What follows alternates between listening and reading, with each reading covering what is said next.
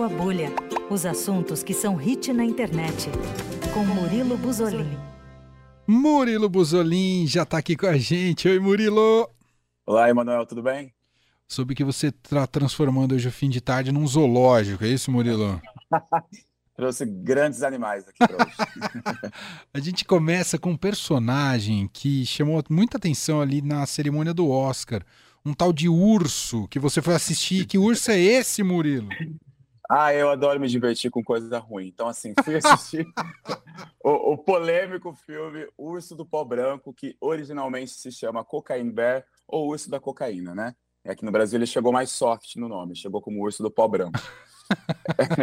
Para que, quem não sabe, esse filme polêmico que está dando o que falar é, é, extremamente absurdo, mas ele é baseado em fatos reais e foi dirigido pela Elizabeth Banks.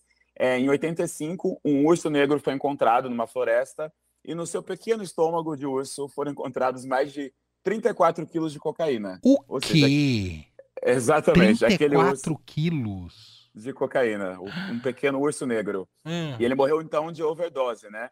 É, isso aconteceu de verdade e foi atribuído depois que um traficante famoso na época, o Andrew Thornton, ele estava pilotando um avião carregado de cocaína em cima de uma floresta no Tennessee e por conta do excesso de peso ele foi se livrando ali no desespero, né, do, do avião quase caindo, se livrando dos pacotes de cocaína durante o voo, também ficou desesperado, decidiu pular, tentou acionar o, paraque o paraquedas para descer na floresta, o paraquedas não funcionou e acabou morrendo também.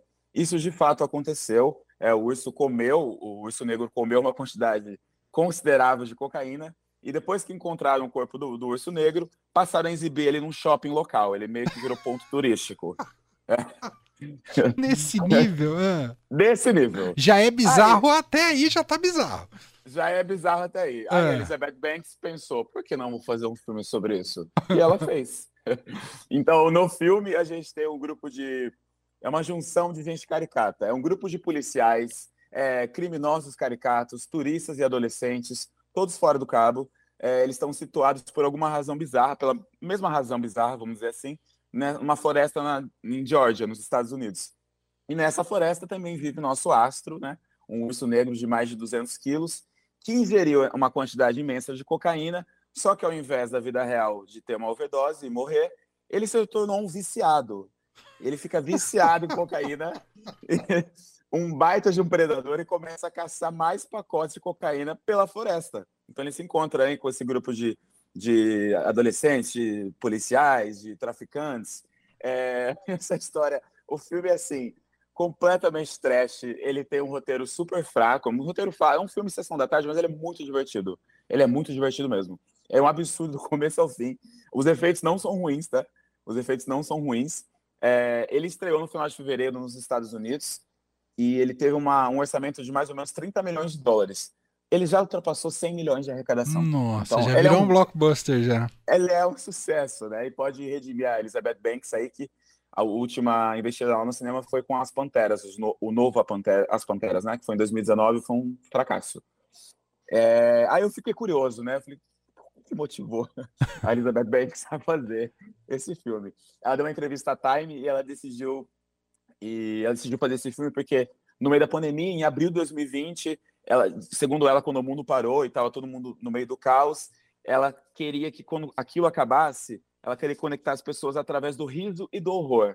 E ela sentiu que esse ano era o ano ideal para extrair esse filme. Então, foi por conta da pandemia que temos um filme de Urso da Cocaína. Eu vi o trailer, o trailer. O, não, o ah, trailer ah. é muito engraçado. O trailer é bizarro. Tipo, eu postei no meu, no meu Instagram dos meus amigos. É sério que você vai ver isso? Eu falei, claro que eu vou ver. Como não, não tem nada mais na minha cara que isso.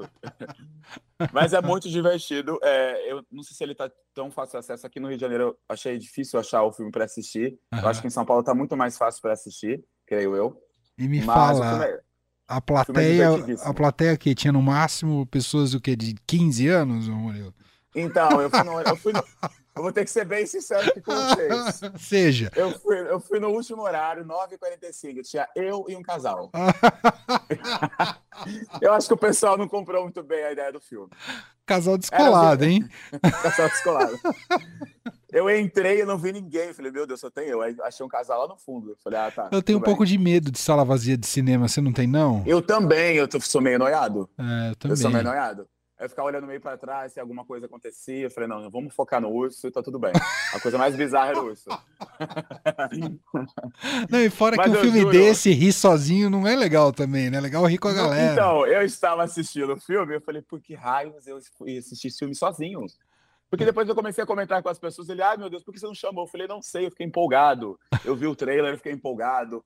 Mas assim, vá com amigos, porque a risada é garantida. É, é real. É real bom. O final é bem pastelão, é isso que a gente já espera, é um roteiro bem fraco, mas o filme é super divertido.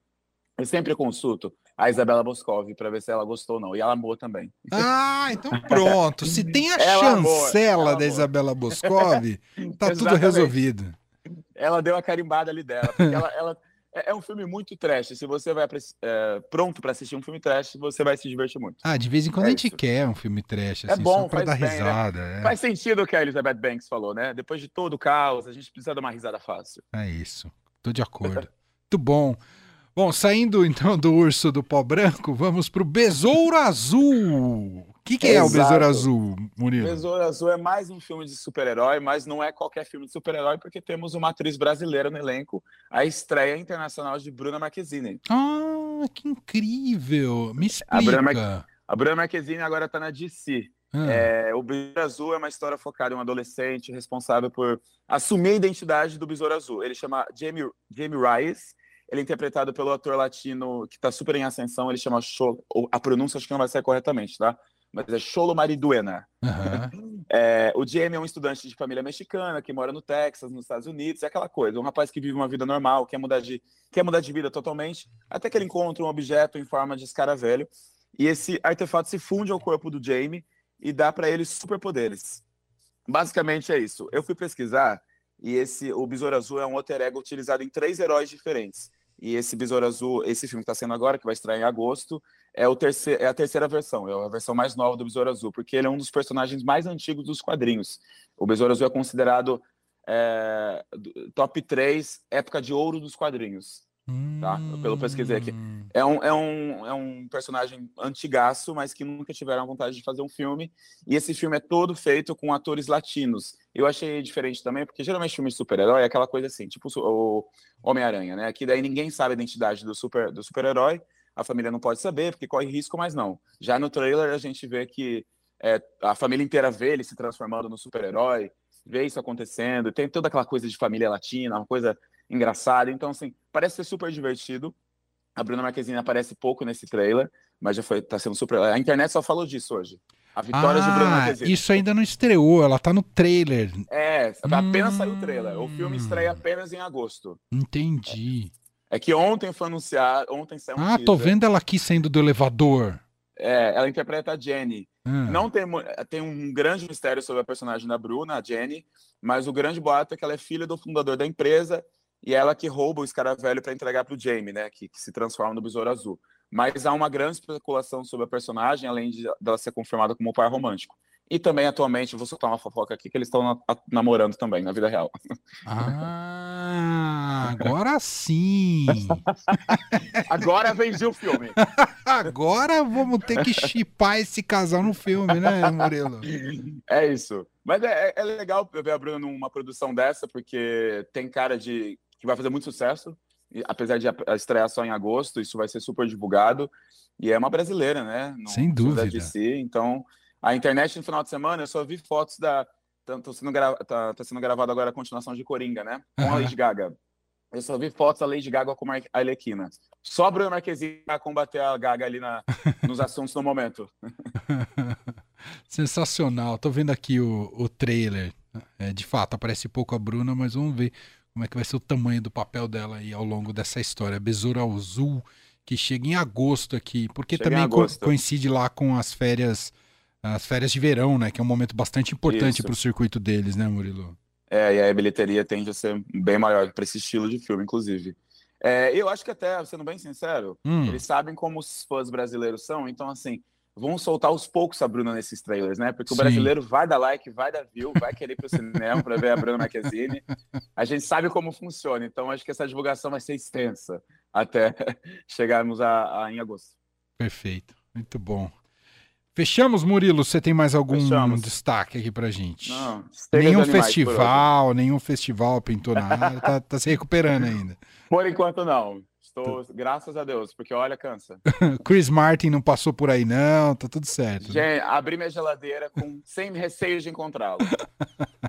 Excelente. Mas eu vi, eu vi que ele ficou aqui mais do que era ficou. Ficado, né? Tava jogando futebol ali na, aqui perto de casa. Impressionante, cara. Tirou, deve ter até CPS, Zé. Muito bom. Gente, esse é o Murilo Buzolin, toda segunda-feira com Furou a Bolha aqui no Fim de Tarde Adorado. Semana que vem ele tá de volta. Um abraço, meu caro. Abração, boa semana.